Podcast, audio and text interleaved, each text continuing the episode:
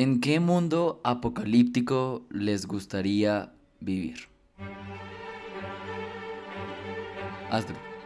A, a mí me parece como interesante el mundo de Mad Max. O sea, creo que es súper, súper chévere, o sea, con las carros y la cosa. Pero yo creo que si yo estuviera en ese mundo sería un saco de sangre. Eh, entonces voy a optar más bien por un The Walking Dead. Ok. Matar zombies está... O sea, yo creo que es algo que todos alguna vez hemos pensado como, como claro, puedes matar a una persona, pero ya está muerta. Entonces es como... Como, como si fuera un videojuego, o sea, Sí. es, es satisfactorio matar a un zombie. Bueno, debe serlo, no lo sé. Habrá que averiguarlo. ¿Y fan de Walking Dead cómics, serie Ma- o más, curiosamente, más del videojuego. Ah, El que tiene como ¿El esta es estética interactivo? cómic, sí, el que es interactivo. La historia es genial. ¿y viste la serie? La serie, vi como la primera temporada, me hice spoiler de algunas cosas y luego dije, no, esto está larguísimo, que me dio pereza. Igual que con Juego de Tronos, me pasa, o sea, yo sé que sí, muy chévere, seguramente me va a encantar, pero una pereza. Ok. Entonces, más con el videojuego, si yo digo como, uff, el mundo de Walking Dead. Ok, ok. Mafe. Am, a mí me gusta el rollo del apocalipsis zombie, sin embargo soy demasiado nerviosa para pensar en vivir en un mundo de zombies. Demasiado, o sea, yo, contrario a lo que dicen, de vez en cuando uno puede llegar a pensar en un mundo apocalíptico eh, de zombies, yo lo pienso casi que a diario. O sea, es un miedo constante para mí. Ah, entonces yo me iría más por el mundo apocalíptico de Don't Look Up Ah, donde pues sé que no hay escapatoria y pues bueno, lo que voy a hacer es dedicarme en el tiempo de que, bueno, yo le voy a creer a Leo DiCaprio diciéndome, esto se fue, ya no hay más, va, va a caer el meteorito y bye bye bye tierra. Creo que sería buen momento para establecer que, que Isherwell y la presidenta ambos, dijeron que ambos se obtendrían dijeron. beneficios Pues la tal vez del de los Estados. Unidos está mintiéndonos a todos. Exacto, entonces yo, yo sí le creería y sería como de, bueno, voy a vivir mi vida, voy a disfrutar lo que me queda y ya, me voy. Nos vamos todos, nadie se salva, no hay una lucha por cosas porque no da el tiempo. Entonces, en ese mundo viviría yo. Me gusta, me gusta bastante esa respuesta. Porque es así, o sea, un final. Sí. Ya. Ya. Y más. somos todos, además. Sí. O sea, no se va a quedar nadie para decir como, ay, no, qué triste. que No hay enferma". enfermedad, no y hay lo que dice Mafe, no hay la lucha, ¿no? O sea, tú en tu mundo, Walking Dead, toca luchar. Bueno, yo creo que el tema de en qué mundo apocalíptico le gustaría vivir a uno es difícil porque pues uno no piensa como en, ay, qué rico Sí. estar, estar muriéndose, ¿no? O sea, esa, es la gracia, ¿no? Como de los mundos apocalípticos. Am, yo me iría con los Juegos del Hambre. Uh, Oh, ok. Un mundo post-apocalíptico donde se divide la nación por, por distritos y cada distrito tiene como una función y tienes la posibilidad anualmente de ir a un combate para mejorar las posibilidades de tu distrito e ir por la gloria eterna. Qué pucha. Pero, uy, no sé, duro. Duro, porque yo me pongo en tu, en tu posición y digo. Vuelvo y digo lo de Mad Max. Yo creo que yo sería el primero que matan. O sea, yo, yo soy el que se muere porque una serpiente lo mordió en, la- en el tobillo y era venenosa. Sí, así tal Yo cual. creo, sí, tal cual. O, o empezó a correr y ¡pum! Flechazo de Katniss. Pero tú aquí estás suponiendo de que tú vas a entrar a los Juegos del Hambre porque de lo contrario estarías metido en tu distrito cumpliendo tus labores. Ah, bueno, sí, claro. ¿Qué tal? Esta es. ah, o sea, ¿En qué distrito Mágicamente estarías? apareces en ese mundo, pero eres un hijo, hijo de un ricachón. Eres el hijo de Snow. Good Bueno, for o you. el nieto, no sé. no- sí, o sea, sería como. Es, es la, la lotería, ¿no? Y en esa situación, ¿te seguiría gustando ese mundo si fueras el minero que le dicen como, hey, el de nuestro distrito murió? Ah, ok. Y sigues mirando y ya, sería aburridísimo. O pues es como para no, para ir a jugar. Para estar a ju- ahí Ajá. jugando. Sí, vamos a imaginar diferentes tipos de apocalipsis y más aquí en Charlas de Película.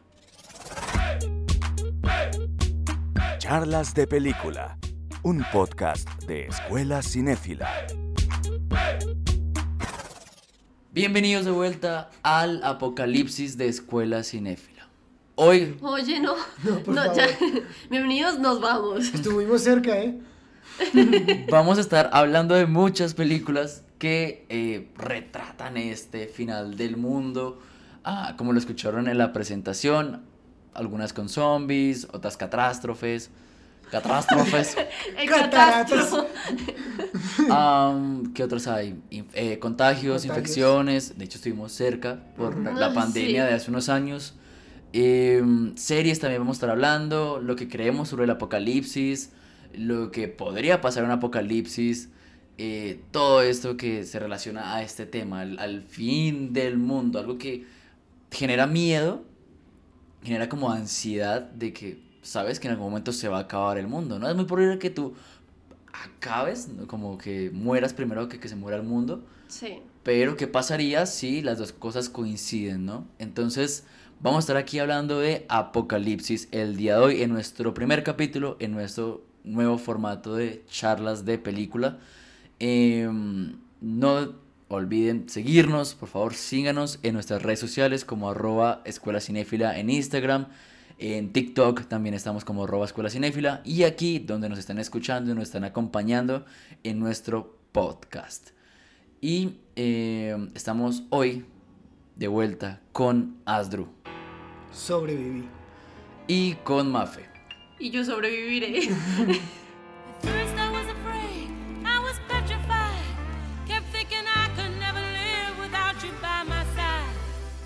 Y yo soy el Capi y lo primero, lo primero que me gustaría preguntarles es, ¿ustedes con qué director les gustaría pasar el apocalipsis? Mafe. Yo lo pasaría con Guillermo del Toro. Porque, bueno, sí, eh, en su fisionomía tal vez no me sería tan conveniente tenerlo. Pero a doler a hotcakes. Ay, pero en parte de su conocimiento en monstruos, tal vez él tenga conocimiento que me pueda llegar a servir a mí si llega a ser de tipo zombies o de tipo ah, extraterrestres o algo así. Me podría llegar a servir con conocimiento. Entonces él me dice, Mafe, atácalos. Porque mira que este es su punto débil. Y yo, bien, voy a hacerlo. Ya. Qué interesante. Y me contaría buenas historias mientras tanto. Estratégica la, la decisión.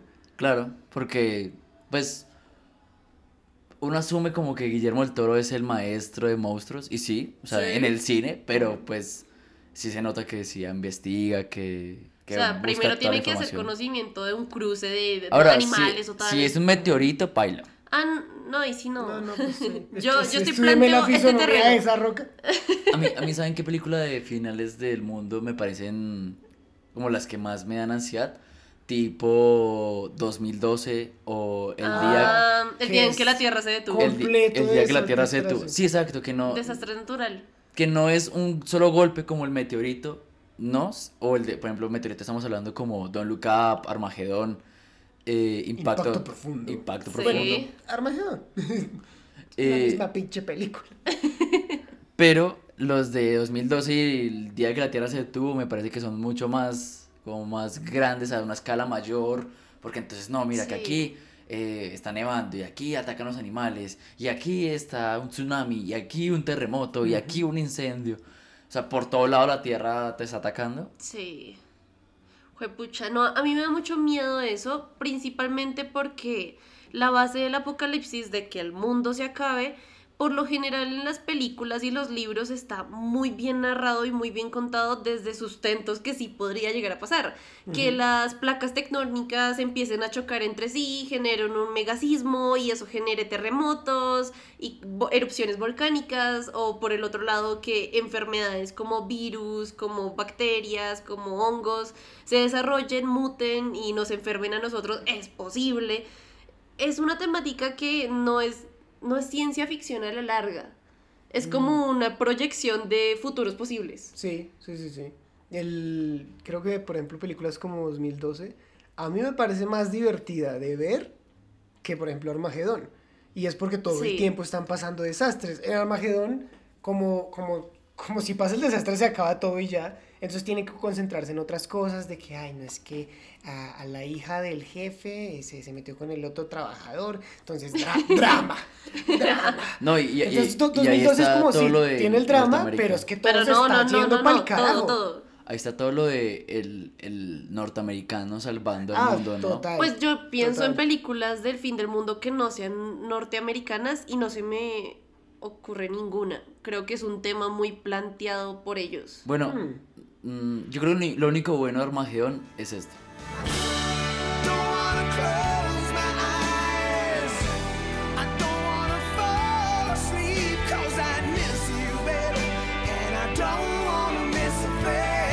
O sea, yo me imagino este man componiendo la canción y viendo la película y es como...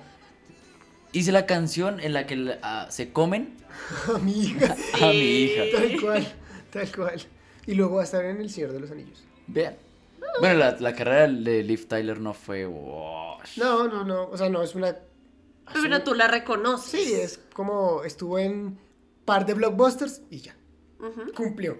Eh, de hecho, hace poco hubo un artículo que fue súper eh, controversial de la revista The Variety, si no estoy mal, que hablaba de los Nepo Babies. Entonces, ¿qué son los Nepo Babies? Pues los hijos del nepotismo. Entonces, no, que es que Maya Hawk, sí, muy linda y todo, pero pues es que es hija de Ethan Hawke y de Y Uma Thurman.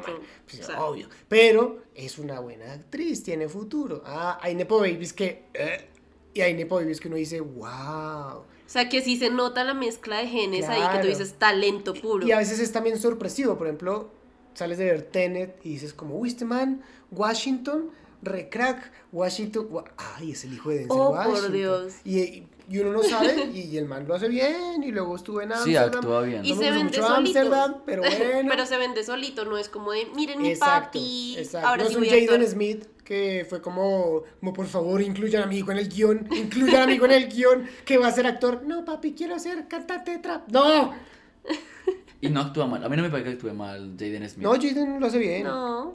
Sea, pero cuando- pues sí es actor de esos que se quedan en fuiste bueno de pequeño, de adulto ya no, gracias. Sí, sí, sí, no, no sé. O sea, yo no espero tampoco el regreso de Jaden Smith a la actuación. No espero que haga un Brendan Fraser, No. la verdad. Y tampoco, o sea, como que... mm, Y si lo hacen, no, no tengo mucha fe, honestamente. El- Tiene también unos zapatos muy grandes. Sí, y pues unos zapatos muy grandes y guantes también, ¿no? Hablando de eso, otro Nepo Baby que a mí no es que me mate muchísimo, eh, soy Kravitz. Bueno, ah, es que soy Kravitz. Mm, Soy Kravitz como que estaba, estaba por ahí siempre, ¿no? O sea, Sí, como que suena, uno, resuena. uno veía X-Men y como, ah, que tiene alitas. que- Tiene alitas. tiene alitas. Sí, tiene ¿Cu- ¿Cuál es alitas. tu mutación? ¿Tiene alitas? Ay, escupe ácido, creo. Sí. Una cosa así. Eh, luego es Mad Max. Y como, ah, ok. Mm. Y entonces llega The Batman, que es una producción súper grande y ya tiene un personaje muy importante. Y es como, ah, claro, soy Kravitz. Pero es un Nepo Baby curioso, porque Lenny no es actor. Bueno, Sí, sí es actor. ay, ay, no se hizo famoso siendo No, actor. pero Corrijo, corrijo. su carrera principalmente es la música. Bueno, pero Exacto. también influye, ¿no? Por ejemplo, mira a Lily Collins, su papá Phil Collins. Pues tampoco es, es actor, pero dices que sea cantante y sea Phil Collins. Sabemos el impacto cultural que tiene Phil Collins. Claro que le ayuda muchísimo a llegar a ese tipo de No películas. sé, ¿no? porque igual hay castings y esas Ah. cosas, ¿no? O sea, siento que es más fácil cuando es actor, porque es en plan de, de hey, Oye, pongo el ejemplo, mete, Smith, mete a mi hijo. mete a mi hijo en el guion, Sí. sí, tal cual. O Ah. como yo no actúo si no está mi hijo acá. Exacto, seguramente muchos lo han hecho. eh, pero claro, si es cantante es como, como, no, tu papá canta muy lindo, pero tú actúas muy mal, entonces chao de la película. Sorry, but not sorry. De por sí, ni Lily Collins, pues me. O sea, Sí, no, no sé, tenía yo, ningún yo no tengo un papel que yo diga, uy, Lily Collins en tal, wow. Creo que ahorita está en una Ah, serie, ¿no? Emily- Emily en París. Emily Emily en en París. París. Pero ella sí tiene una que se llama Hasta los huesos, que es una Ah, película que tramo- eh, trata un tema de anorexia. Esa a mí me parece Keanu buena. Reeves está ahí, ¿no? Uy, yo no me acuerdo si está Es ella. que yo no la he pero visto, sí. yo no la he de- visto. de hecho, la actuación también que hace en, en dos. En Tolkien, la película del creador Ah, de los Señores ok, de ok. los Anillos, no está mal. Con Y, ujú, y la actuación que hace en la película de Ted Bundy con Zac Efron tampoco está mal. Ah, Bueno, sí, ahí está, está sí, genial. sí. Ahí está Bueno, genial. ahí genial. defendiendo a Lily Collins. Todo por el honor a Phil Collins. Bueno, ¿y tu director? Yo, yo, a pesar de que mi director favorito es Wes Anderson, siento que Que sería... lo van a matar de primera. No, pues el, el muchacho es como yo, o sea, flaquito, todo bien, pero pues papi, usted es de los primeros que se muere. Pero ni siquiera, pues, yo no lo pensé tan estratégico, la verdad. Por eso dije como, uff, Mafe piensa en todo. Yo pensé en divertirme en el apocalipsis. O sea, si se Ah, van a morir bien, todos, bien. necesito a alguien con el que pueda hablar mucho. Y siento que alguien que me aportaría muchísimo hablando con él durante bastante tiempo sería Quentin Tarantino. Uy. Incluso el tipo me dice como, bueno, no hay nada que hacer, metámonos aquí este blockbuster, le voy a recomendar películas. No, yo creo que él sería antes más sangriento. Es como por fin puedo hacer realidad lo que pienso en las Ah, películas. también, y cortando pies y todo. Sí. Sí, de hecho tenías que cuidarte tus pies, eso- te iba a decir. Oye, no, sí. pues es que es Quentin Tarantino. Mira que yo el director con el que estaría será James Cameron. Ah, ok. Por- ¿Se ¿Por meten qué? en el agua? Sí, pues eh, él, el primero tiene una actitud como de, soy el mejor. Ok. Entonces Sí. yo creería como de, ah, se hace una fogata. Y yo, sí, dale. Tú me vas a salvar. sí, yo sería como de, el, el man sabe hacer de todo porque ha estado, película que graba, película que, que, que, que, Que triunfa. que, que, que investiga y que y profundiza, ¿no? Entonces va a ser Avatar, El Camino al Agua, entonces, no, que él se sumergió, que rompió el récord de tal cosa, tal otra, entonces, a mí eso me gusta. Ujú. Eh, dos, él predijo uno de los apocalipsis que más hemos visto en el mundo y es el de Terminator.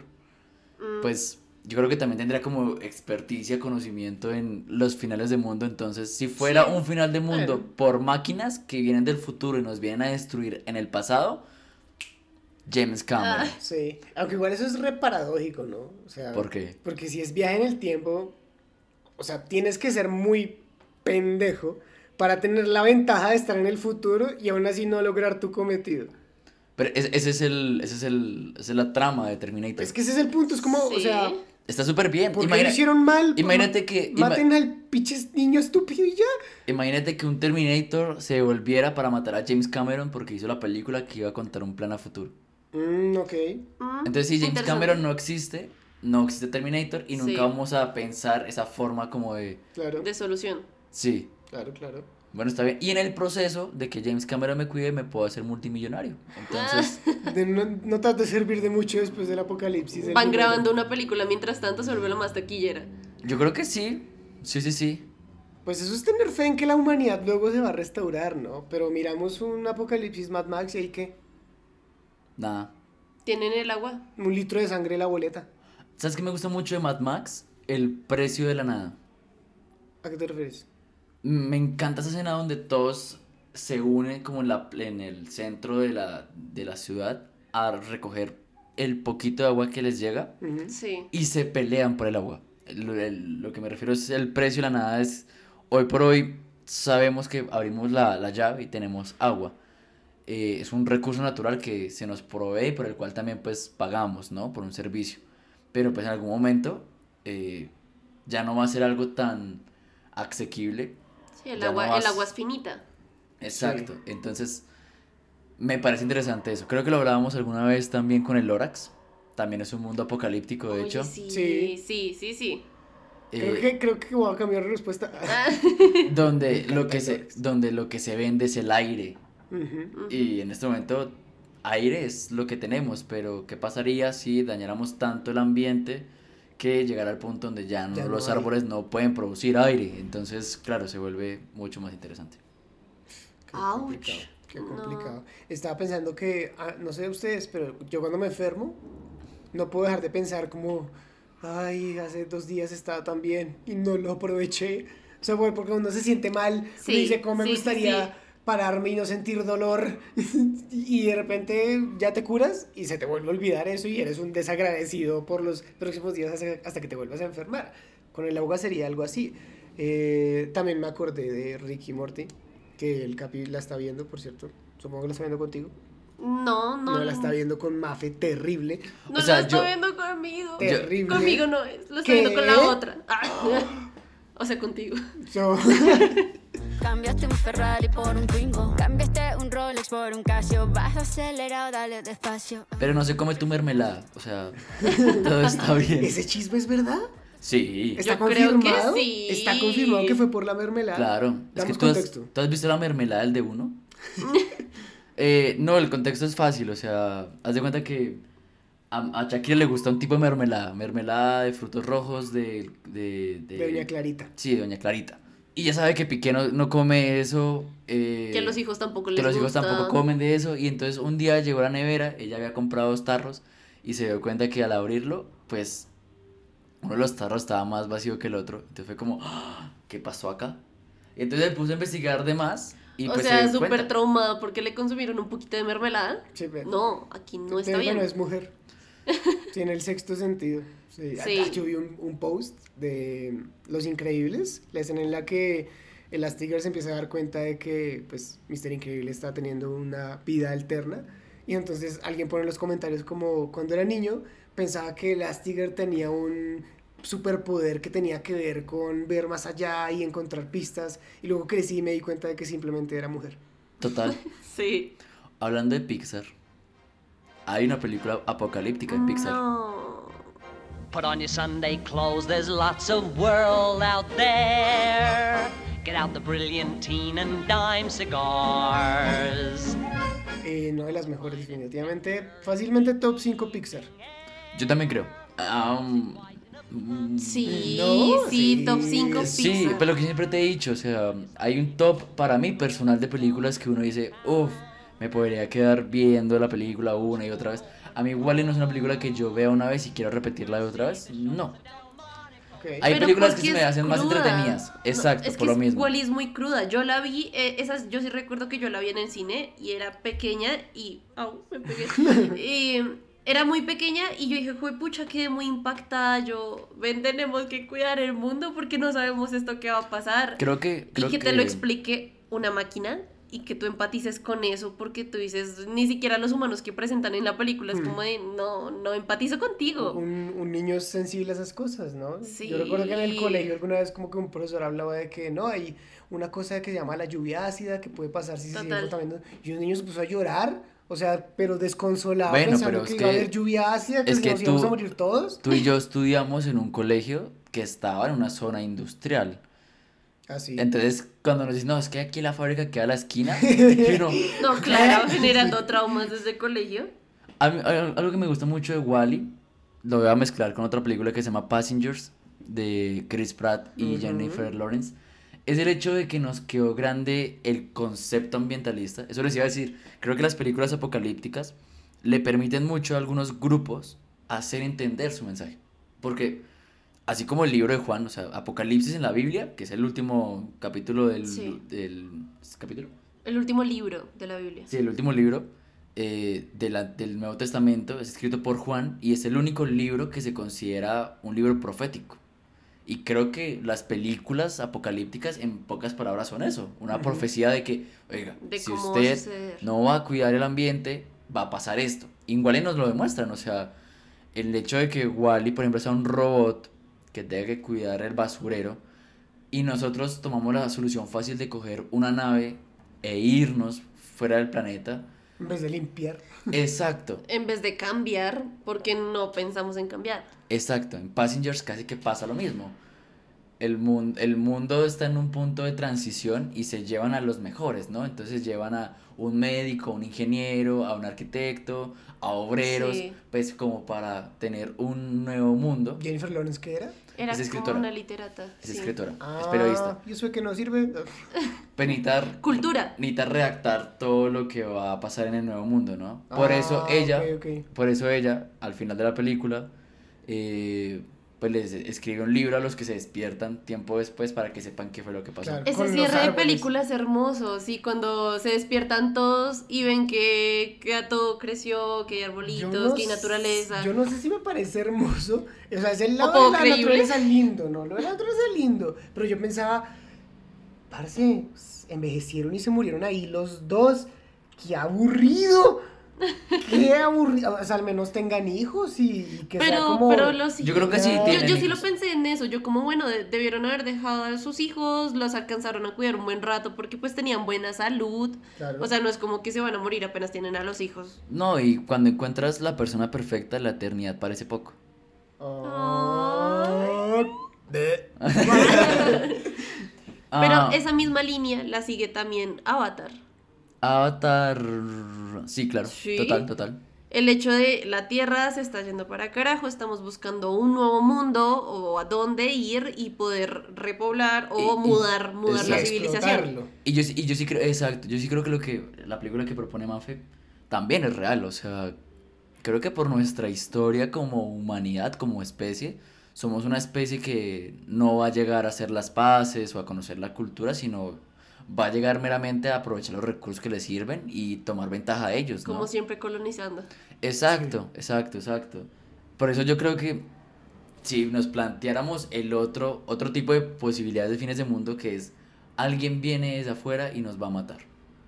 Alienígenas. Alienígenas. Marcianos. El Día de la Independencia. Marcianos al ataque. Pero es que yo ahí tengo... La guerra de los mundos. Yo ahí tengo una Uy, pequeña duda y es, o sea, en, en términos de, de qué es netamente película apocalíptica y qué no lo es, o sea, porque pasamos por Avatar, pasamos por Passengers y estas películas están hablando netamente del fin del mundo, o sea, estamos viendo el fin del mundo o estamos viendo lo que va a suceder después, como la solución que tomaron y ya, pero la apocalipsis o película apocalíptica sí o sí tiene que retratar el fin del mundo, ¿no? Sí, por eso. Pero las tres que acabamos de mencionar de alienígenas, sí lo son. O sea, Marcianos al ataque. Ah, sí. Es una Pero película Marcianos donde al llegan a finalmente no es un apocalipsis. Es que eso es lo que me parece interesante y por eso era como el punto que quería decir. Eh, el hecho sí, claro, como que llegamos a un nuevo mundo y queremos aprovechar la mayor cantidad de recursos y colonizar, ¿no? Eh, los humanos contra los navis Sí. de, de Avatar, por eso James Cameron, corazoncito arriba. Eh, pero el, el, eh, ahora vámonos a la otra perspectiva, ¿no? Ya cuando eres sumiso y no amo. Eh, una especie superior a ti va a venir porque tú eres menos que esa especie y Sí. eh, el mundo se pone en contra otra vez los norteamericanos salvándonos y demás. Ujú.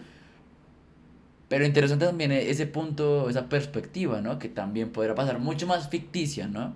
Ahí la responsabilidad no recae en cuidar el ambiente, eh, valorar tu vida. Sí, no, es como de tú no lo estás esperando y de repente Y ¡pum! podría existe. pasar, la pandemia fue así, o sea, la pandemia fue, eh, llegó la noticia, se empezó a difundir por todo el mundo y poco a poco vimos como ese mapa que era así verde, porque Se todo... el- rojo. Exacto, Sí. ve- verde y una manchita roja como infectados, pa- pasó a ser roja total y ya Claro. solamente quedaba el país de uno y uno decía, No. no, ya cerraron estos Nos países, llegó.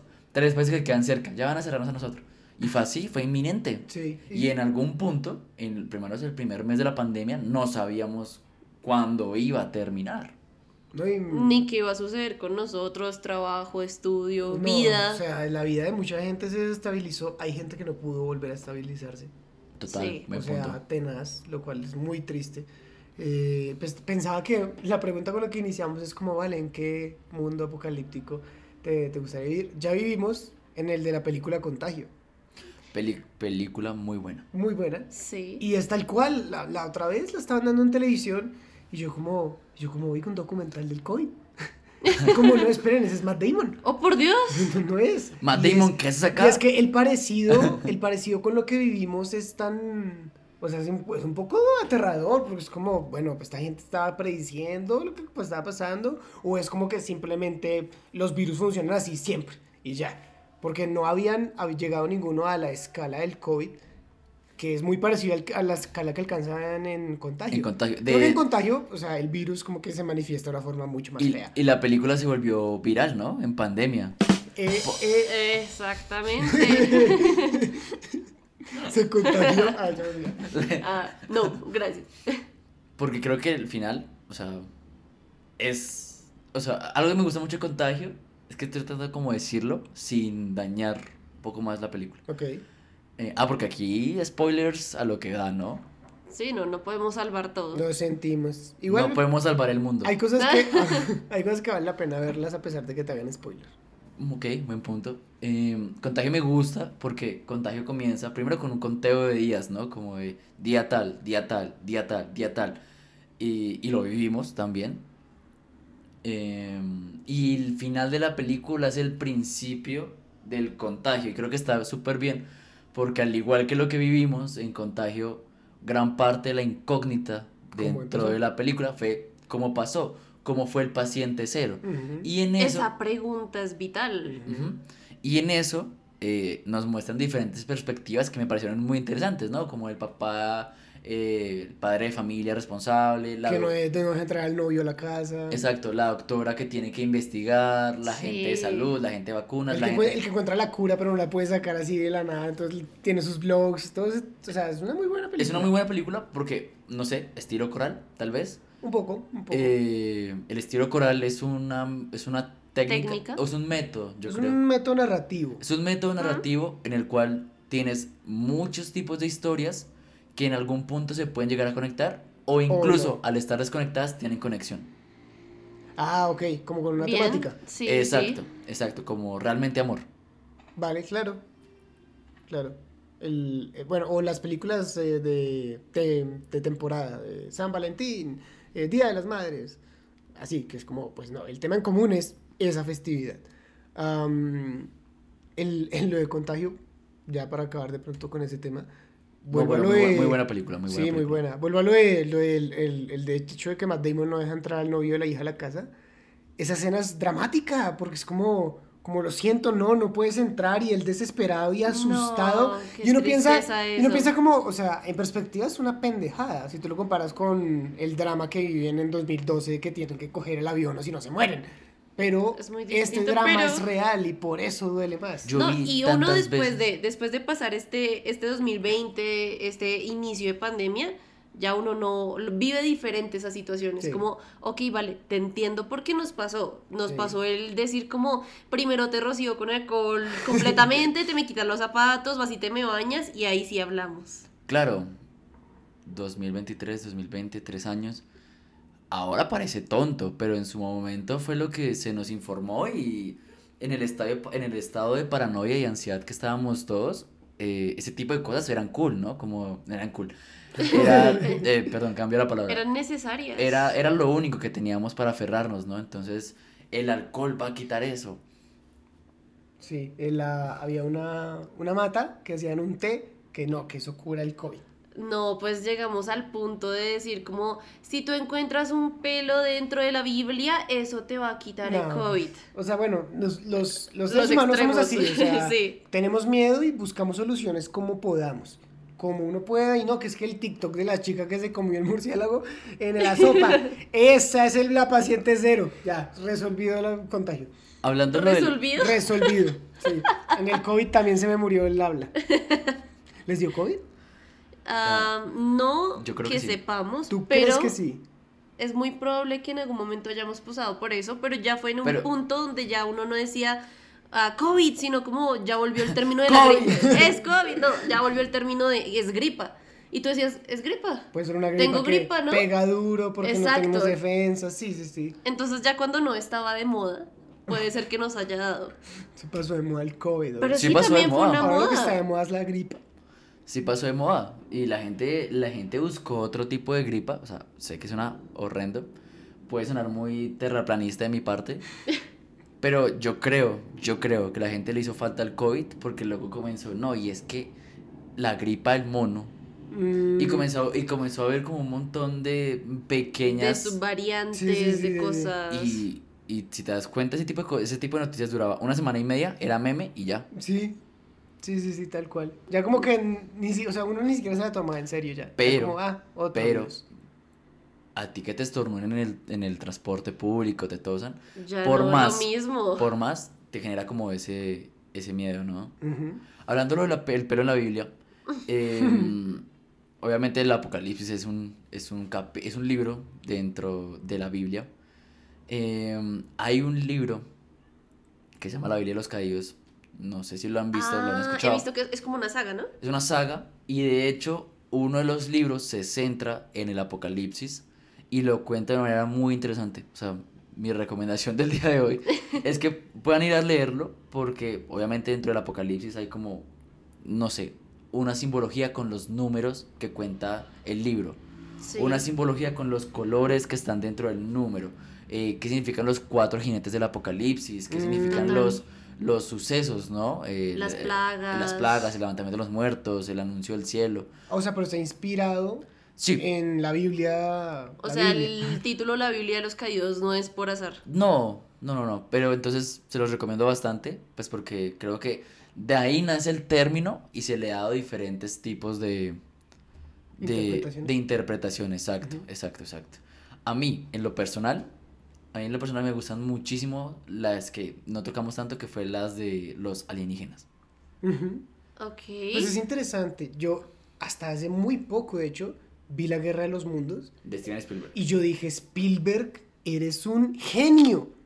Es brillante, Qué totalmente. buena película. O sea, yo, verdad, o sea, yo la veía y decía como, uy, esto está muy bueno, quiero más, quiero más. O sea, es muy enganchante. Tom Cruise no me parece un gran actor. Es la última estrella de cine que hay, eso sí, la última gran estrella de cine. Pero no me parece un gran Total, actor. total. Pero fíjense que Spielberg, Kubrick, o sea, muy buenos directores han trabajado con él en muy buenas películas. Y, y- y, pues La Guerra de los Mundos es una de esas. Yo creo que es de las mejores de Spielberg. Me atrevo a decir humildemente. A- no a- conozco a mí tanto, me pero... gustó. Sí, es muy buena. Y a mí- la vimos en Halloween. Ay, sí, la vimos para Halloween. Y fue muy chévere en el sentido de que a mí me gusta cuando son ah, soluciones inteligentes o viables. Que tú dices como, ok, listo, se está acabando el mundo por tal razón. Hay alienígenas porque ellos tienen tantas cosas, tantas diferencias, bueno, en morfología, en fisionomía, y cómo eso nos puede llegar a servir a nosotros. Es que llegamos a un punto de películas apocalípticas que también se vuelven como de, bueno, si me vas a plantear un zombie o si me vas a plantear otra, otra figura que va a venir a matarnos, porque es tan rara, o sea, ¿de dónde sale la forma y el sentido de... Y ahí, ahí, ahí, eh, perdóname, te interrumpo. Ahí creo que entran dos que me encantan. En eso es lo que tú dices, como de lo, de lo absurdo dentro de lo trágico, ¿no? Sí, pero, o sea, antes de que vayas, porque creo que sé a cuál vas a ir. A dos, voy a ir a dos. Sí, Ok. pero, pero te vi en los ojitos, la, la- una, una de esas dos películas que quieres mencionar. El, el término de lo absurdo en, en la forma, me refiero sobre todo al caso de Resident Evil, Ok. donde ya tú dices, listo, un zombie, muere una persona, se transforma, listo, una persona muerta que va a ir a morder a los demás o a comérselos. Em, pero llega un punto en el que hay otros zombies que son raros, que ya tienen como cuatro cabezas, no sé, vainas así que tú dices, esto sí, no sí. tiene sentido lógico. Bueno, los videojuegos, ¿no? Eh, The Last of Us. De las sofás, The Last of otra Us. Eh, en, en- en el momento en el que estamos grabando esto, solamente se ha publicado el primer capítulo de Last of Us. Y, y creo que esto también está muy interesante, ¿no? Lo hablábamos hace poco. El hecho de que el fin del mundo venga por algo que nosotros despreciamos tanto como un hongo. Algo tan minúsculo como un hongo. Creo que se vuelve muy interesante. Sh- Shalamahan intentó hacerlo Shalamahan. en The Happening con las plantas. Le salió raro el experimento. No, no, no, mal. O sea, el concepto no estaba tan mal, pero nada, es que lo, o sea, se desarrolló de una forma lamentable. Ridículo, mal. Ridículo mal. Ridículo, sí. Mucho. Y muy mal.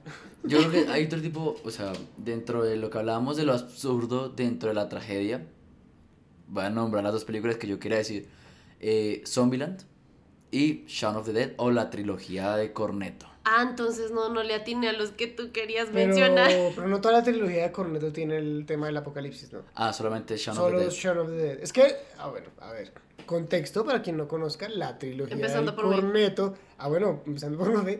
La trilogía del Corneto es un- son tres películas dirigidas por Edgar Wright, protagonizadas por los mismos dos actores. Uno de ellos es Simon Peck, el otro Sí. no me acuerdo cómo se llama. Ah. Pero no tiene nada que ver una película con la otra. O sea, es una trilogía para los fans. Sí, o sea, no se vende como una trilogía, sino que los Sí. fans dijeron como, parce, están los dos actores y aparece este lado que se llama el Corneto Sí. trilogía de Corneto. Pero la trama, una es Apocalipsis Zombie, la otra es una historia de policías y la otra es... Qué chistoso. Y la otra son unos amigos que se van a beber cerveza en, a hacer un tour. O sea, es es- es su- súper X, todas son buenísimas. Obviamente Edgar Wright es un genio Del humor británico. del humor británico y no solo humor, o sea, Baby Driver, Uf, buenísima. de las mejores películas de acción, sino mi favorita, la verdad. Qué buena película. Bueno, pero volviendo al punto, Shaun of the Dead me parece que trata eso de, listo, vienen los zombies, aparte, o sea, yo sé que ya estamos acostumbrados a los zombies, ¿no? Pero eh, pensemos lo difícil que puede llegar a ser, ¿no? O sea, el hecho de que conozcas a alguien y que poco a poco veas cómo se transforma en un zombie. Ouch, eso, eso pasa. Aquí voy a meter un pequeño spoiler de The Walking Dead. De una, una persona que le tocó, uno, ver cómo se transformaba su esposa Y luego el estar todos los días con la escopeta lista para matarla, pero no poder No matarla porque sabes que ella sigue estando ahí. O sea, como de, es su cuerpo, es lo que tú estabas acostumbrado a ver como con el rostro y decir, es mi esposa, es el amor de mi vida y no la puedo matar. Claro. Y es el- estar todos los días, todos los días. Y él no salía de su casa. No, teras. El capítulo de Marvel Zombies de What If. Uf, Vision con la Wanda zombie no. que le- le- la alimenta de gente para, porque no la quiere matar. O sea, duro, duro porque de por sí el romance de Vision y ah, pero- Wanda. pero no es un what if. En what if no lo tratan así. Eh, en el cómic original de Marvel Zombies lo tratan como lo acabas de mencionar. No, pero en capítulo What If también sucede. Sí. Sí. Por eso, por eso, Por Wanda tiene la cabeza. Ah. Porque el cuerpo solo comió Wanda. Sí. No me acordaba de eso. O sea, Sí. yo sé que en el cómic pasa así y de hecho lo alimentan con Pantera Negra. Ah, ok. Ouch. Ok. Ah, bueno, no, en el capítulo también, ahora que lo pienso. Qué racista. Porque está rico en vibranium y Qué Pues racista. pero pensándolo bien, Y en sabrosura. Como, como tiene lo de la floresta, sí debe ser como más nutritivo, ¿no? es, vegeta- es vegetariano. No. Eh, zombie del criollo haitiano, haitiano, zombie. Es una figura legendaria propia del culto vudú haitiano. Se trata de un muerto resucitado por medios mágicos por un hechicero para convertirlo en su esclavo. Ustedes hubieran visto la forma en que pronunció zombie. Zombie. El capi. La cara. Es que yo creí que era zombie. Ah. O sea, Z-O-M-B-I-E. Yo siempre lo he escrito así. Sí. Pero en el haitiano es Z-O-N-B-I. ah, Zombie. Son. Zombie. Ok. Sí, Zombie. Y la palabra tiene copyright. Exacto. Por eso en The exacto. Walking Dead les dicen caminantes. Ah. No es de término libre, de hecho. Y la palabra, o sea, Por ningún- eso tiene copyright. No, en serio, no, en ninguna película se le puede decir zombie. No, no sé si en ninguna película. Pues o yo lo pensaba porque Zombieland es Zombie Land. Sí. Bueno, Sí. volviendo al Zombieland. Eh, me encanta el rollo como que haya reglas. Sí. Que, Para no, se, que no se tomen matar en serio el apocalipsis, ¿no? Que es como de. Como, como que te hace pensar que tú sobrevivirías. Pero no. Pero no. Pero a la larga No. sabemos que no. Que no. sí. Otra película de enfermedades, de como muy pare- parecida a Contagio, ya que me acuerdo, es con Killian Murphy. Se llama Ah. 28 días después Ajá. también. Con la icónica escena de Londres abandonado. Ah. Que fue, tengo entendido, fue súper difícil de grabar. Tuvieron que cerrar calles y todo. Porque, o sea, está grabado como tal en Londres. En O sea, calles. no fue pantalla No, no, verde, no. no, fue Es nada. Killian Murphy caminando por Londres. eh, Desértico. Desértico, tal cual. Lo cual lo hace un poco más aterrador, ¿no? No, muy, nada puede muy nolanesco. Muy soy leyenda. Muy Uy, soy pandemia. leyenda. ¿Muy qué? Muy pandémico. Muy pandémico. Soy leyenda. oh, Soy. Oh. Soy la. Soy de las mejores de Will Smith. Primero eso. Sí. Y segundo de las Pues, mejores de zombies. Es una película curiosa, ¿no? Porque la película casi que la sostiene Will Smith toda la película. El Sí, hecho de que Sí, Es Will Smith. es él. Y, y el perro. La perra. me encanta esa No, la mejor relación de, de perrito, amo. A- hablando No, de no, escenas no, no, duras no. de a una persona amada, en este caso un ser amado, convirtiéndose en zombie. No. Y aquí sí me gusta mucho la dinámica del zombie y es el zombie que evoluciona, o sea que dentro de nos convertimos todos entre todos y empezamos a generar un sistema de sociedad dentro de nosotros Ah. mismos, porque eso que tú creías raciocinio que se había perdido resulta que no se fue del todo.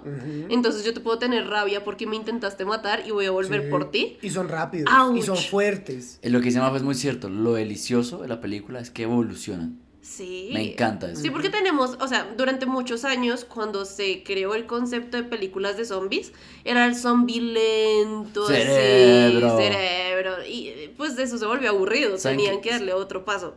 De las cosas que más me gustan de Soy Leyenda es la banda sonora.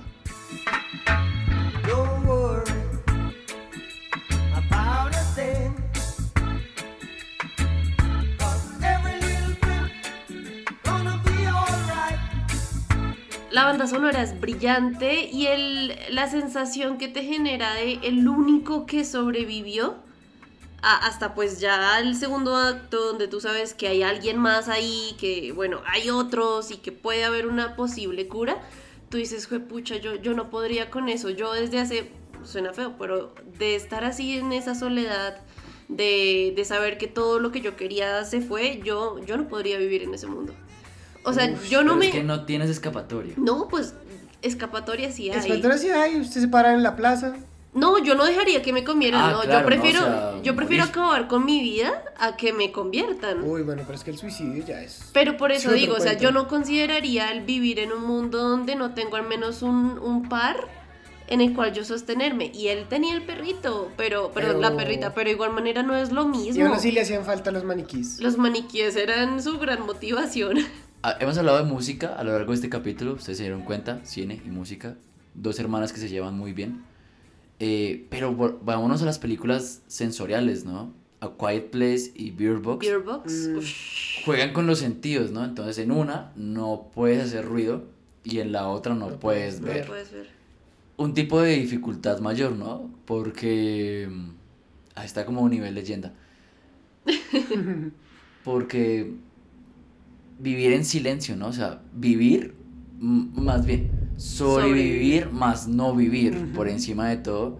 Y creo que eso hace la película mucho más interesante en el hecho de es una película que toda la película es en silencio y justo cuando aparecen los monstruos Son las únicas oportunidades de hacer ruido. No, y la, la película lo aprovecha, o sea, como es, como es tan silencioso, como el silencio te tranquiliza, es como, ah, ok, están caminando. Pero el momento en que hay ruido, o sea, Uno ya se tensiona tú automáticamente. sientes que, no. tú sientes que puede ser el cohete haciendo el wiu, wiu, wiu, pero suena tan duro porque eh, en- dentro de ti tú dices, no, el niño. El, ruido ahí está tan aprovechado que el contraste, o sea, los contrastes siempre van a ser la, la, la fórmula del éxito. Ese contraste de cuando sea silencio, súper tranqui, y el ruido está así, súper explotado. Eh, El, es una película brillante, por ese mismo sentido. Total, no, dos, la, la dos. escena, la escena en la que Bird tiene Box que tener no el sé bebé. si sea brillante. Ah, no, no, no, no, me refiero, me, perdóname, perdóname, me refería a la, La primera y a la segunda parte. Ah, sí, las Sí. dos, las dos, las dos. Lástima que en la segunda no está John Krasinski. Pero sigue siendo su película, o sea, él es el director de...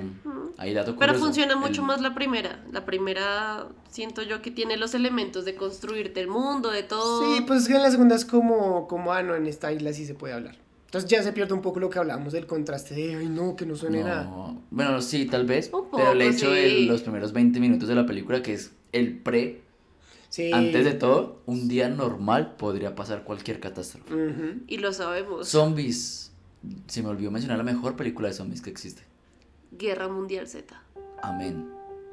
Muy buena película. La amo.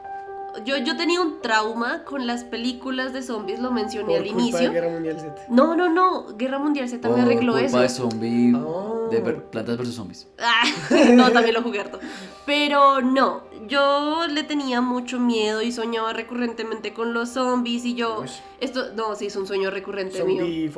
Zombifobia. Yo tengo una zombifobia terrible porque yo digo, no, no sé si podría sobrevivir, no sé si sería capaz, no sé cómo lo haría, porque la adrenalina que te recorre el cuerpo cuando sabes que estás en peligro y que la única solución es matar o morir, eh, es algo muy caótico para mí pensarlo. Esta película llegó a solucionarme ese rollo porque me plantea una solución. Brad Pitt. Uf, uf, ay. No, bueno, sí. No, sí, es una muy buena película. Sí. Pero aparte te da todo el contexto de eh, qué se debe hacer frente a una crisis zombie. No solamente de sobrevivir, sino que te plantea la posibilidad de buscar cómo se originó, cómo algunos países pudieron tomar acciones preventivas porque a un apocalipsis no se llega a ciegas. Sí. O sea, no el 100% de la sociedad Va- llega va- a va ciegas. aumentando, aumentando. Hay gente que sabe que va a pasar a, no sé, lo, como sucedió con los científicos cuando empezaron a Y hay- hacer, y a, pon- a ponerse al frente de las, gente- de las sedes, Y hay gente que diciendo sabe... como, vengan, se está llegando el fin del mundo. Hay gente que lo sabe. Y hay gente que sabe que en este momento se va a acabar el mundo. Exactamente. En- Eh, Esa esa también me gusta, yo no sé qué película es, pero es el hecho de cuántas, pan- cuántas catástrofes pasan en el momento que tú no sabes que están pasando, ¿no? Ok. Sí, ahorita Lo no sabemos si hay alguien yendo a estallar un meteorito para que no llegue acá a la Tierra. Exacto. Eh, pasa con el COVID, ¿no? Hay muchas pequeñas enfermedades que se dan por ese tipo de con- contacto con animales. Pero es que esto fue un triple salto, ¿no? O sea, no solamente saltó del animal al humano, sino del humano a otro humano. Y eso fue lo que le incrementó, pero pande- mini pandemias, mini eh, Eh, enfermedades, virus, sí. existen todo el tiempo. Que no nos enteremos, es otra cosa. Es o que no nos toque a nosotros eh, es otra cosa. Pero eh, vuelvo una poco a la película. La película también te plantea la solución y una solución muy lógica.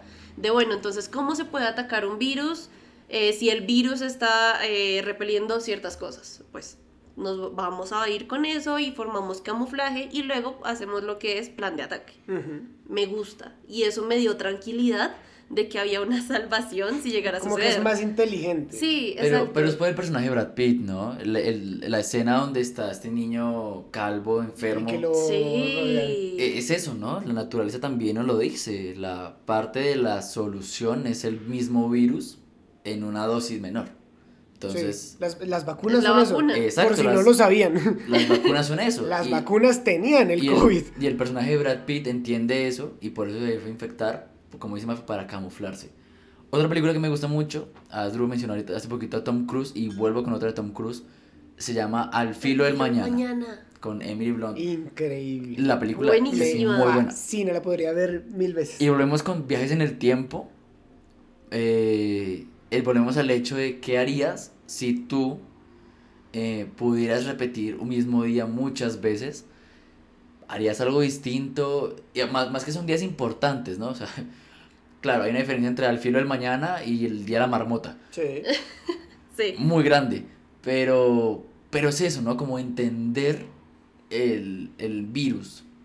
Que creo que es lo que nos propone esta película y Guerra Mundial Z, por eso la conecto. En el hecho de la única forma de, de detener a tu enemigo es, con, es entendiéndolo y a partir de eso creando un plan de ataque. Claro. ¿no? O sea- y lo que les da la ventaja es el hecho de que él adquiera las habilidades del enemigo. No, no, o sea, porque- Ni siquiera es entenderlo porque ellos no lo entendían, sino que luego fue. ¡Ah! Resulta que Era este que, es como- que chacabum. Ya, sí, claro. El acto final de esa película Tremendo, es increíble. Es increíble. No, y Es- la forma en que desarrolla todo, tú quedas como, es loquísimo. Aquí somos fieles creyentes de Tom Cruise. Un- una La película- última gran estrella de cine. La última, Sí. sí. yo pensé que era La Roca, de Ian Johnson, y no. No, no, Black, no. Black Adam creo que fue de los desastres más grandes. Pero bueno, eso lo hablaremos en el siguiente capítulo de películas de 2022. Sí. Children of Men, no lo he visto. Creo que es apocalíptica. Cuarón, ¿cierto? Eh, sí, Yo tampoco la he visto. No, tampoco. Solo sé que hay una escena muy icónica en la que la cámara se mancha de sangre, pero fue accidental. Y entonces Ah. Cuarón dijo, ¡corte! Pero nadie escuchó porque había muchas explosiones. Entonces se quedó la toma así, pero les gustó. To- Esto es arte. Sí, el típico, pero al director le gustó tanto que quedó en la toma final. Si ustedes han visto Children of Men, díganos si la, la recomiendan o no. Eh, ¿Han visto Snowpiercer? Bon Joon-ho, te amo. Es una Directora buena película. sasazo. Qué buena película. Me atrevo a decir que es la mejor de Chris Evans. Sí. Oh. Bien, ush. Espérame, pienso. No, la mejor de Chris Evans se llama Knives Out. Para Knives mí, Out. Para mí, para mí. para mí. Snowpiercer nos también nos transporta a un mundo apocalíptico donde, aparte de que estamos jodidos Seguimos con las mismas pendejadas de división de clases. y el Sí. tren se vuelve una. Materialización. Sí, como una analogía, tal vez. Como una forma de explicar lo que el autor nos quiere decir. Sí. donde la cola es lo más pobre y la cabina es la parte como de los, de los ricos, ¿no? Volvemos a... Y el, el conductor. Exacto. ¿Quién es el conductor? O sea, en nuestro mundo, seguramente hay alguien, alguienes, personas que ni O idea de quiénes incluso- son. O incluso el mismo concepto de Dios podría ser el Sí. alias conductor. Allá está el conductor y uno hmm, ni idea de por qué toma las decisiones que toma, pero todos estamos ahí porque la locomotora nos jala a todos. Yo soy fan de la película, no he visto la serie, sé, sé que es un libro, también le tengo ganas al libro, Mm. eh, pero me encanta esa historia. Me encanta. A mí me encanta esa historia porque eh, volvemos a mis queridos Juegos del Hambre, el Distrito 1 es el mejor, ¿no? Y Sí. el 12, que es el de Katniss, Es el peor. es el peor. Entonces volvemos a, entre mejor número tengas, entre menor número tengas, pues mejor el Mejor. distrito, ¿no? Eh, algunas películas que quieran decir antes de ya acabar esta sección. Yo estaba pensando en un tipo de apocalipsis que no hemos tratado y es cuando no sabes que hubo un apocalipsis. Por ejemplo, Matrix. Matrix puede ser una, Maze Runner, Matrix, muy Maze buena. Runner es otra. Eh, una que me parece uno de los mayores referentes del planeta de los simios, la clásica. Ah, mm, interesante, sí, ¿no? Lo de, volvemos a el hongo de las sofás, Ajá. la planta de Happening y los Sí. simios en el planeta de los simios. Entonces, De hecho, to- toda la película es como, ah, claro, está en otro planeta. Ay, no. te puedo Oh, decir, por Dios. te puedo decir otra de simios, 12 monos. 12 monos. Sí. Ay, esa no la Y volvemos al tiempo, Brad Pitt y bueno, Brad Pitt hace lo suyo. 12 monos es, es el mejor Es el mejor papel, papel. Ah, yo de quiero. Brad Pitt. Sí, señor. 10 minutos, algo así en pantalla, yo creo. No Sí, creo que sea sí, mucho, no es pero mucho, no es una mucho, no es joya. mucho. Es una joya. Eh, ¿Alguna más que quieran decir? Ah, ¿De esa categoría? De esa categoría no, también pues hay más de Rebelión de Máquinas, hay Shalamahan también está con Aliens. El, Aliens, el- Aliens ¿Cómo se llama? Shyamalan. No, no, no, no, no. Se no. refiere al tema Aliens. Del tema de Aliens. En- Ay, ¿cómo se llama? Ahora se me fue el Ah, nombre. después de la Tierra. No. No, Pero también es de así el fin del no, mundo. pero Joaquín Phoenix. Ah, uff, Ah, señales. eso, Señales. sí, yo.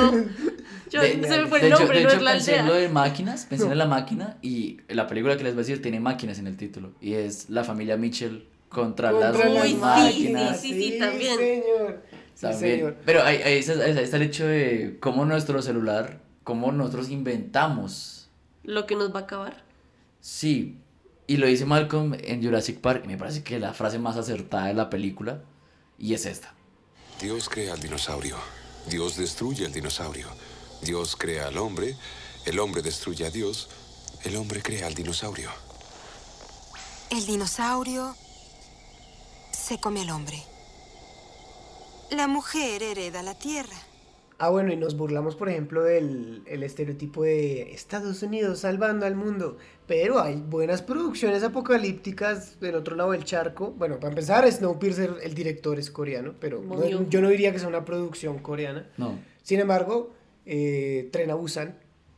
Ah, bueno, mira que Sí, sí esta había, sí- sí había una Sí historia afuera. sí. Eh, esta es de zombies, además, y fue una de las, pues, cuando salió, fue un, Un fue hit. boom, o sea, algo así como, bueno, guardando las proporciones, Parasite, que como no, es coreana y mira lo buena que es, así pasó con Train to Busan, y también, eh, ya aquí hablando un poco de barriendo, barriendo para mi lado de la casa, eh, hay un anime, que de hecho está basado en un videojuego, que se llama Danganronpa, que tiene este concepto. ¿Lavarropa? Danganronpa. Danganropa. Danganronpa. Ah, ok. Eh, tiene este concepto que yo les decía de que es el apocalipsis, pero todavía no lo sabemos. No comento más porque ya eso es mucho spoiler, pero, Ok.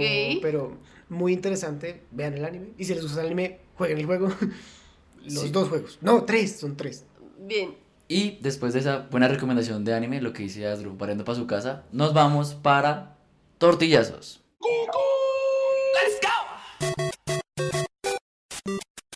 Bueno, en este momento, nuestros queridos cinéfilos, Asdru, Mafe y yo, eh, tenemos una tortilla de harina en nuestras manos. De maíz, ¿no? De maíz. Maíz. Solo de cereal, el maíz es cereal, amigos. Sí, pero él dice maíz porque se oye como algo místico. Exacto. A mí me gustó como lo dijo. Maíz. Maíz. Maíz. Maíz. Maíz. Es fantástico, sí. Es lo máximo. Maíz, maíz tortillas. Bueno, perdón. Eh, y vamos a hacer lo siguiente. Mafe va a hacer una pregunta a Asdru. Y si Asdru responde mal a la pregunta, Mafe le va a pegar un tortillazo en la cara. Sí. Se emociona. yo no me emociono. Pero, si Asdru contesta bien la pregunta, le puede pegar un tortillazo en la cara a Mafe. No. También se emociona. pégame, pégame. Vamos, vamos. ¿Por qué no vamos a hacer lo clásico que es poner la, como la boca llena de agua? Porque estamos estrenando un nuevo sitio de grabación y no queremos manchar de agua el nuevo sitio de grabación. Entonces, vamos a comenzar con nuestras preguntas. Y va a comenzar nuestro querido Asdru, nuestro querido caballero La Changua, Espérate. Iba a quitar las gafas. Sí, sí, las gafas. y le va a preguntar a nuestra querida Mafe. Yo, como soy el tercero, voy a hacer el bar de la pregunta. Entonces, Asdru, prepara tu tortilla y tu pregunta. ASMR la tortilla. Mafi. Yo. ¿Cuántas categorías tienen los premios Oscar actualmente? No, madre. Eh, ¿Hay tiempo? Tienes solo 20 segundos para contestar esta pregunta. Hay rayos, hay rayos. A ver, eh, de los premios Oscar. Eh, ay, no, no sé, no sé, no sé. Am, voy a decir 22 categorías. Su respuesta es 22 categorías. ¡Ay, vamos! ¿Qué dice el bar? ¡Vamos! ¡Vamos! Es que hay muchas que no las premian eh, eh, como tal En en, vivo show. indirecto, sino antes.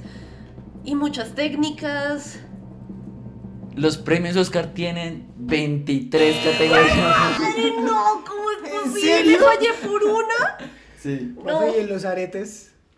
Espérate. Sí, cuidado con eso. Ojo con eso, manita. ¡Ush! ¡Gracias! Me quedó marcado el cachete.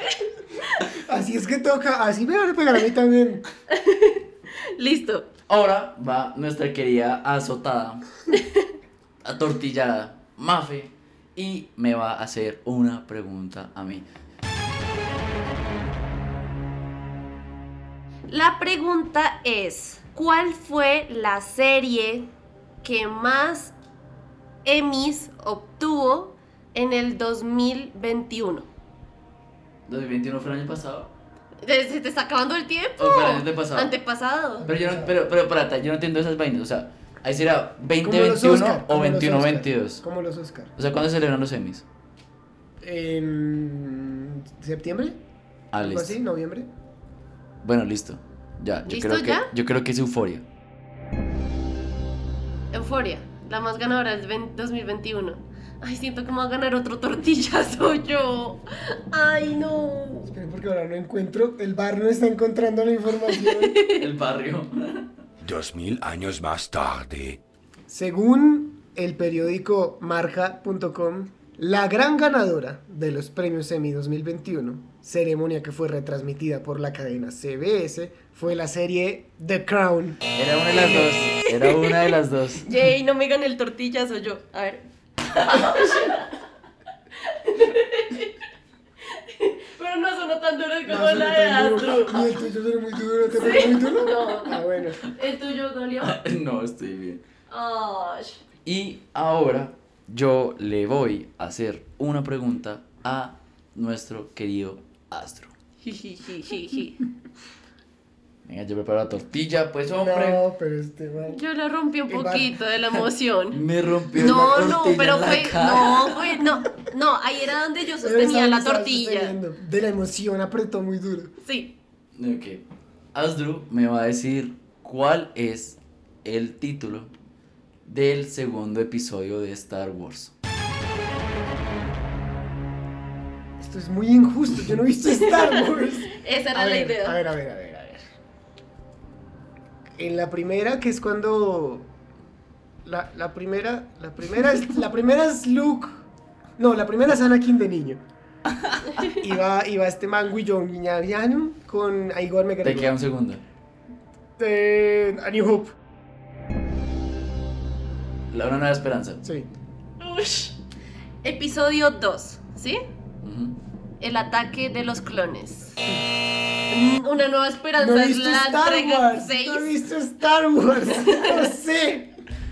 Digo acá, fíjese, fíjese el A micrófono. ver. Pero no le dobles la tortilla, tiene que ser la Solo con una capa. Eso es mucha rabia. Eso es mucha ¿Qué le hiciste? ¿Qué le hiciste, Astro? a uno.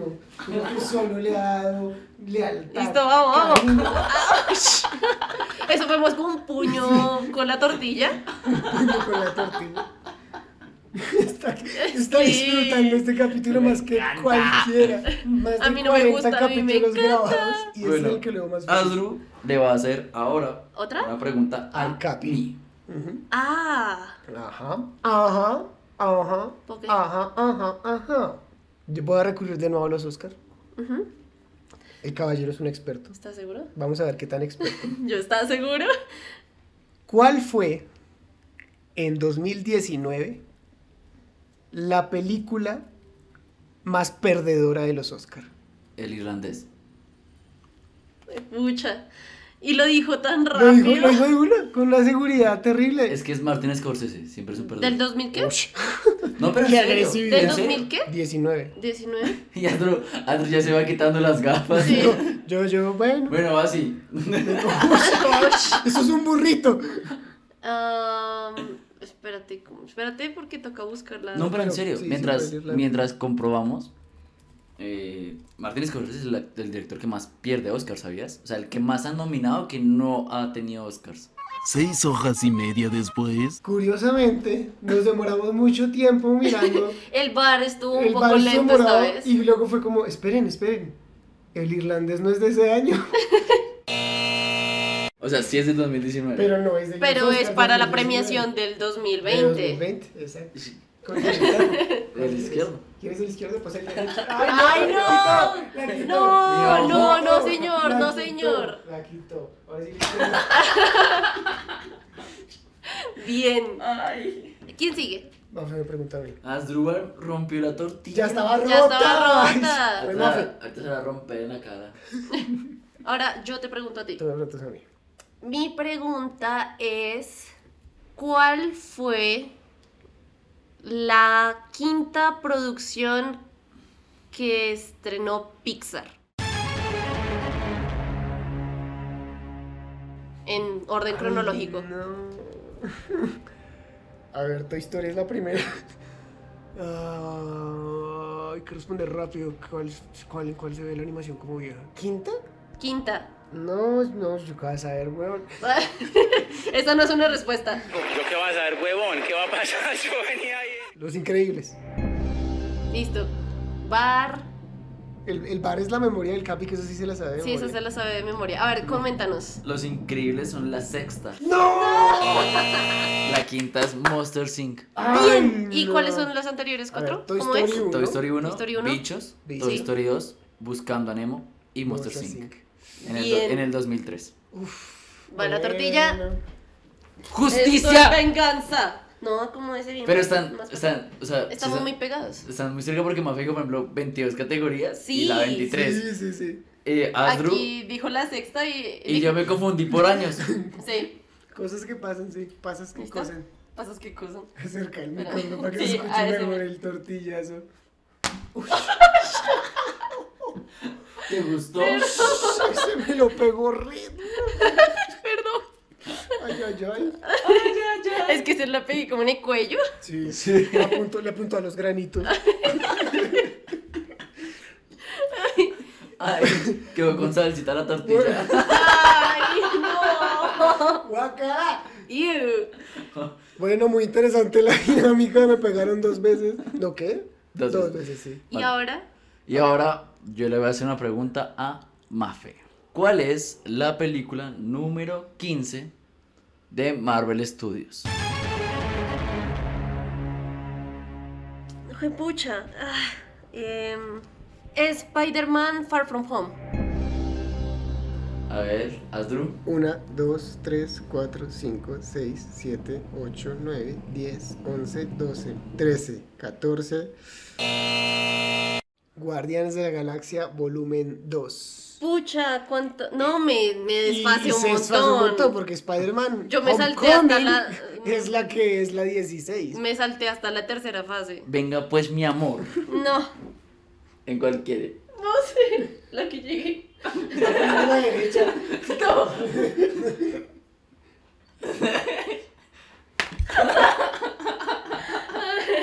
Ay, gracias. Bonus track. Doble porque es de Marvel. Doble, doble porque es de Marvel.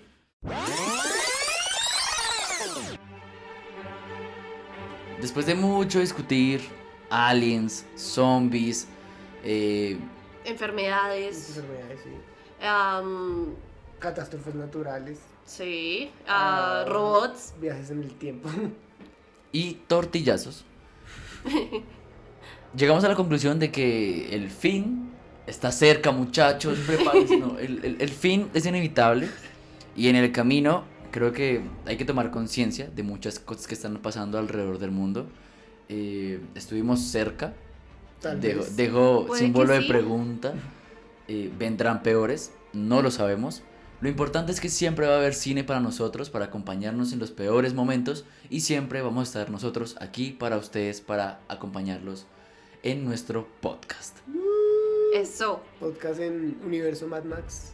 Ha sido un placer estar con ustedes, mi nombre es el Capi Mi nombre es Mafe. Mi nombre es Asdru.